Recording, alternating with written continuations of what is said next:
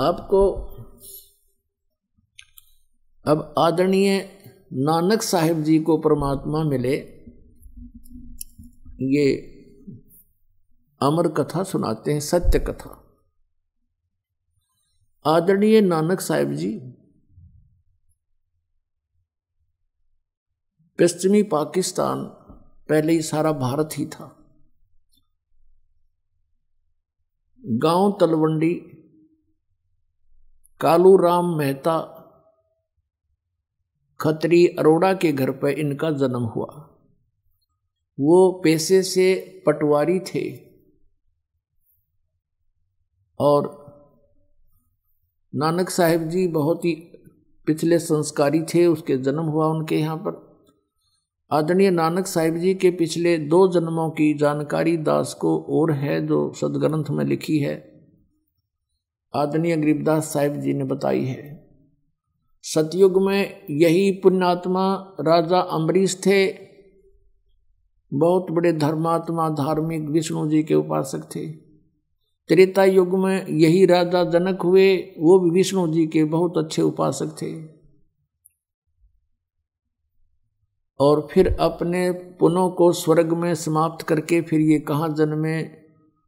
श्री कालू राम मेहता खत्री अरोड़ा के घर पर। पहले ये राजा थे पुनकर्मों के कारण इनके सैकड़ों हज़ारों नौकर रहा करते थे। और सत साधना ना मिलने से पुनों को अक्षीण करके यही आत्मा फिर स्वयं एक सुल्तानपुर शहर में नवाब के यहाँ नौकर लगे। पुणात्मा श्रीमद भगवत गीता अध्याय नंबर चार के और श्लोक नंबर बत्तीस में कहा कि परमात्मा स्वयं आकर ही वो ज्ञान प्रदान करता है, विस्तार के साथ कहता है और वो तत्व ज्ञान होता है। उस तत्व ज्ञान के समझने के बाद गीता अध्याय नंबर सात के श्लोक नंबर उनतीस में कहा है कि जो व्यक्ति मेरे इस ज्ञान का आश्रय ले लेता है तत्वदर्शी संत के पास पहुँच जाता है, उस ज्ञान से परिचित होता है तो वो फिर केवल जरा और मरण से छूटने का ही प्रयत्न करता है, क्योंकि वो उस तत्परम से और सारे अध्यात्म ज्ञान से और सभी कर्मों से परिचित हो चुका होता है। तो आप जी को सारे अध्यात्म ज्ञान से और सभी कर्मों से भी साथ साथ परिचित कराना पड़ेगा दास ने, क्योंकि दास वो तत्वदर्शी संत है। और परमात्मा ने बनाकर आपके लिए भेज रखा है। जैसे गीता जी, अध्याय नंबर आठ के श्लोक नंबर सोलह में कहा कि, ब्रह्मलोक पर्यंत सभी प्राणी पुनरावर्ती में हैं। यानी ब्रह्मलोक इस ब्रह्म का अंतिम मोक्ष स्थान है। और गीता जी दया नंबर आठ के श्लोक नंबर तेरह में कहा है कि ओम इति एकाक्षरम ब्रह्म व्यवहारण माम अनुसमरण, ये परियाति तदन देहम सयाति परमाम गतिम। मुझ ब्रह्म का केवल एक ओम मंत्र है नथिंग एल्स यही एक मंत्र अक्षर है, एक अक्षर का मंत्र है। और जो इसको अंतिम श्वास तक सुमन करता हुआ शरीर छोड़कर जाता है तो परम गति को प्राप्त होता है। कौन सी परम गति? जो ओम से ब्रह्म गति होनी है। ओम से ब्रह्मलोक ब्रह्मलोक में गए हुए प्राणी भी पुनरावर्ती में। और गीता जी अध्याय नंबर चार के श्लोक नंबर पाँच और नौ में, गीता अध्याय नंबर दो के श्लोक बारह में, गीता अध्याय नंबर दस के श्लोक नंबर दो में गीता ज्ञानदाता कहता है कि, अर्जुन तेरे और मेरे बहुत जन्म हो चुके, तू नहीं जानता, मैं जानता हूँ। तो इससे सिद्ध है कि ब्रह्म लोक तक गए हुए प्राणी भी फिर जन्म मृत्यु में आते हैं। और विष्णु जी, शिव जी और ब्रह्मा जी, इनके लोकों में गए हुए तो बहुत शीघ्र आ जाते तो आदरणीय नानक साहिब जी वाली आत्मा, पहले राजा अम्बरीश थे, फिर स्वर्ग में अपना पुण्य भोग कर विष्णु उपासक थे, फिर राजा जनक बने। राजा जनक के समय का भी अपना पुण्य स्वर्ग में भोग कर फिर ये श्री नानक जी बने। पहले इनके नौकर रहते थे, राजा थे जब ये, अब स्वयं नौकर लग गए हैं। अब बचपन से ही इनको एक ब्रजलाल पांडे नाम का ब्राह्मण,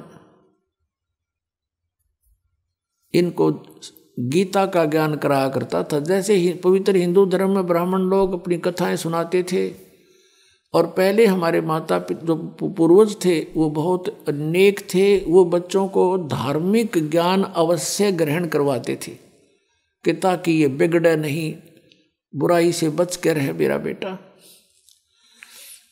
और उधर से नानक साहब जी को फारसी के भी टीचर थे, वहाँ भी वो पढ़ा करते थे।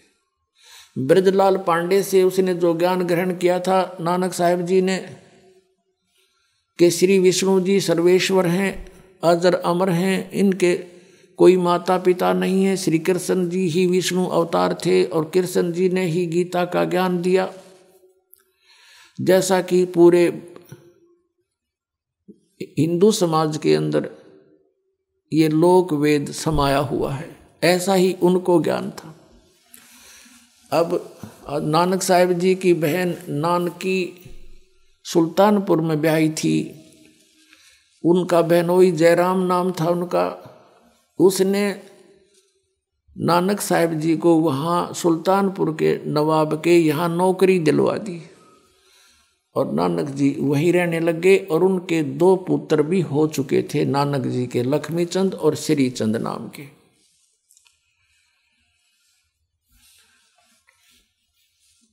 अब सुल्तानपुर के साथ से एक बेई नदी बह रही है, बेई दरिया। प्रतिदिन सभी गाँव के नगर के निवासी वहाँ स्नान करने के लिए जाते थे, घाट बना रखा था। प्रतिदिन नानक साहेब जी जाते थे। वहाँ क्योंकि ये पिछले पुनकर्मी प्राणी थे, पीछे बड़े अच्छे भक्त रहे थे। राजा होते भी ये भक्त थे, किसी की आत्मा नहीं दुखा करते थे, न्यायकारी व्यक्ति थे। और अब उसको, वो स्वभाव जो का तू रहता है सूक्ष्म शरीर में, अंतकरण में। स्नान करके घंटों वहाँ बैठ के चिंतन करते थे और गायत्री मंत्र का भी जाप करते थे जो इन्होंने बना रखा है। और गीता जी के कुछ श्लोक याद कर रखे थे, उनको भी वहाँ याद करते थे। अब वो परमात्मा कहता, गोता मारू स्वर्ग में जा बैठूं पाताल और गरीबदास ढूंढता फिरूं अपने हीरे मोती लाल। आदरणीय गरीबदास साहिब जी के माध्यम से परमात्मा ने अपनी महिमा पुण्य प्रकट करवाई है। जैसा कि आपने कबीर सागर, कबीर वाणी पृष्ठ 136 और सैंतीस पर पढ़ा के बारहवा पंथ गरीबदास पंथ होगा। संवत सत्रह सौ चौहत्तर में पचहत्तर लिखा वैसे गलती से। संवत संवत सत्रह सौ चौहत्तर में वो प्रकट होगा। फिर उसके माध्यम से मेरी महिमा की वाणी प्रकट होगी और बर में पंथ में, गरीबदास पंथ के में आगे जो पंथ लेगा, उसमें मैं ही आऊँगा। और उस समय ये बात मेरी सच्ची होगी, जो आज कह रहा हूँ।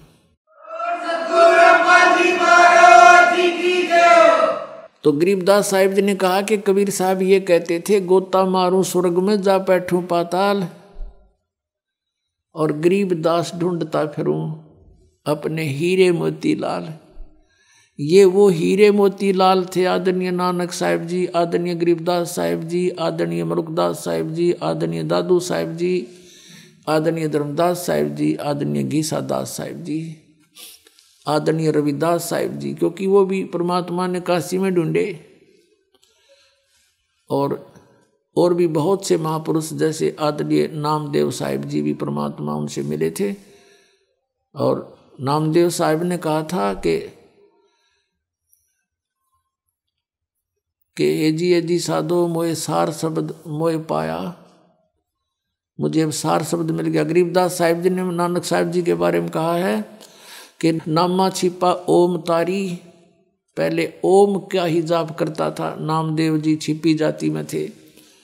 नामा छिपा, ओम तारी, पीछे सो हम भेद बिचारी। जब परमात्मा ने बताया उसको कि बच्चा, इस ओम से मोक्ष नहीं होगा, अकेले से। एक मंत्र और है, जो सतनाम बनेगा। फिर उसके बाद फिर बताया कि इस सतनाम में जो दो अक्षर से भी मोक्ष नहीं होगा। वो सार नाम आपको अवश्य चाहिएगा। तब कहा था, नामा छिपा, ओम तारी पीछे सोम, भेद बिचारी सार शब्द पाया दद लोई आवागमन बौर ना हुई। ये दो सार नाम प्राप्ति के लिए पुण्यात्मा आते हैं। ये एक नकल ना बनावें कि उसने मिल गया, मुझे नहीं मिला। इस तरह इस मार्ग में नहीं चलेगा। आप बिछुड़ जाओगे। अब सतनाम क्या है? दो अक्षर का है जो आपको दे रखा है। जैसे धन धन सतगुरु सच्चा सौदा वाले तीन नाम देते हैं। अकाल मूर्त सब स्वरूपी राम सतपुरख। अब ये तो ऐसे है जैसे अकाल मूर्त भी, अकाल माने जिसका कभी मृत्यु ना होए, और मूर्त माने साकार परमात्मा। उस मूर्त का कभी अंत ना होए, साकार परमात्मा, अविनाशी परमात्मा। और सतपुरुष सत माने अविनाशी, पुरुष माने प्रभु, सतपुरुष अविनाशी परमात्मा। शब्द स्वरूपी राम, शब्द खंड नहीं होता, यानी अविनाशी रूप परमात्मा, वो भी अविनाशी भगवान। तो इन तीनों का अर्थ एक ही है। जैसे जल, पानी, नीर, जल, पानी, नीर करते रहो, इससे क्या लाभ होगा? वो जल मिले कैसे? वो सतपुरुष मिले कैसे? अकाल मूर्त मिले कैसे? वो उसका प्रोसीजर न्यारा है। जैसे हैंड पंप लगाना पड़ता है जल प्राप्ति के लिए तो सतनाम का दो अक्षर का काम तो बोकी मारण का और पाइप नीचे ले जाने का, इतना समझो। और इसके बिना सार नाम काम नहीं करे। और सार नाम के बिना या वो की काम नहीं करे, पानी तक पहुँच भी गई, जल तक। और एंड पंप यू सार नाम है ऊपर, वो मशीन बना, बाँध कर ऐसे घुमाते हैं। वो भी जाप करण का है, उसकी भी अभ्यास करना है। तो ये सारा कुछ मिलकर तीनों, दो अक्षर का काम समझ लो, पानी तक पहुँच गए। जल तक पहुँच गए। जल तक पहुँचने के बाद फिर हैंडपंप लगाना अनिवार्य है, ना उस बिना भी व्यर्थ है वो। सारी मेहनत व्यर्थ गई और हैंडपंप उस समय लगेगा जब आपका वो पाइप जल तक पहुँच चुका होगा। उससे पहले लगाया नहीं जा सकता। तो जितनी आप साधना करते रहोगे, मर्यादा में रहकर, तब आप उस निकट पहुंचोगे उस स्थान पे जहाँ जल है। और फिर ये सार नाम एक हैंडपम्प ऊपर मशीन बांधनी है, वो तो बहुत बाद की बातें हैं। और जब तक वो नहीं होगी, कोई कहता, लगा दे मशीन मेरे ना हैंडपम्प के। मिस्त्री मना करेगा कि अभी जल तक पहुँचा नहीं है। तो मूर्ख होगा जो नु कहा तो लगा दे, मेरा हैंडपम्प देखी जाएगी। फिर के देखेगा उसमें, घुमाया जाना, उसको कुछ भी नहीं आना उसमें। तो पुणात्मा जब ये दास उचित समझेगा कि आप कि इस दो मंत्र के अक्षर की कमाई पूरी होगी है, तभी सार नाम दिया जाएगा, तभी यो काम करेगा। वैसे दे भी दूँगा तो झप्पे जाइए कोई लाभ दो तो इसमें जल्दी नहीं मचावे। आपके लिए है यू दास ने और क्या काम करना? यूनिवर्सिटी खोल ली है तो सर्टिफिकेट भी, डिग्री भी आपको देनी ही देनी है, पर जो फेल हो गया उसने क्यों कर देंगे? तो पास होने योग्य प्रयत्न करो और सबको मिलेगा। भी क्या कोई बात? दो दिन पीछे मिल जाएगा। अब फिर हम इसी प्रसंग पर आते हैं।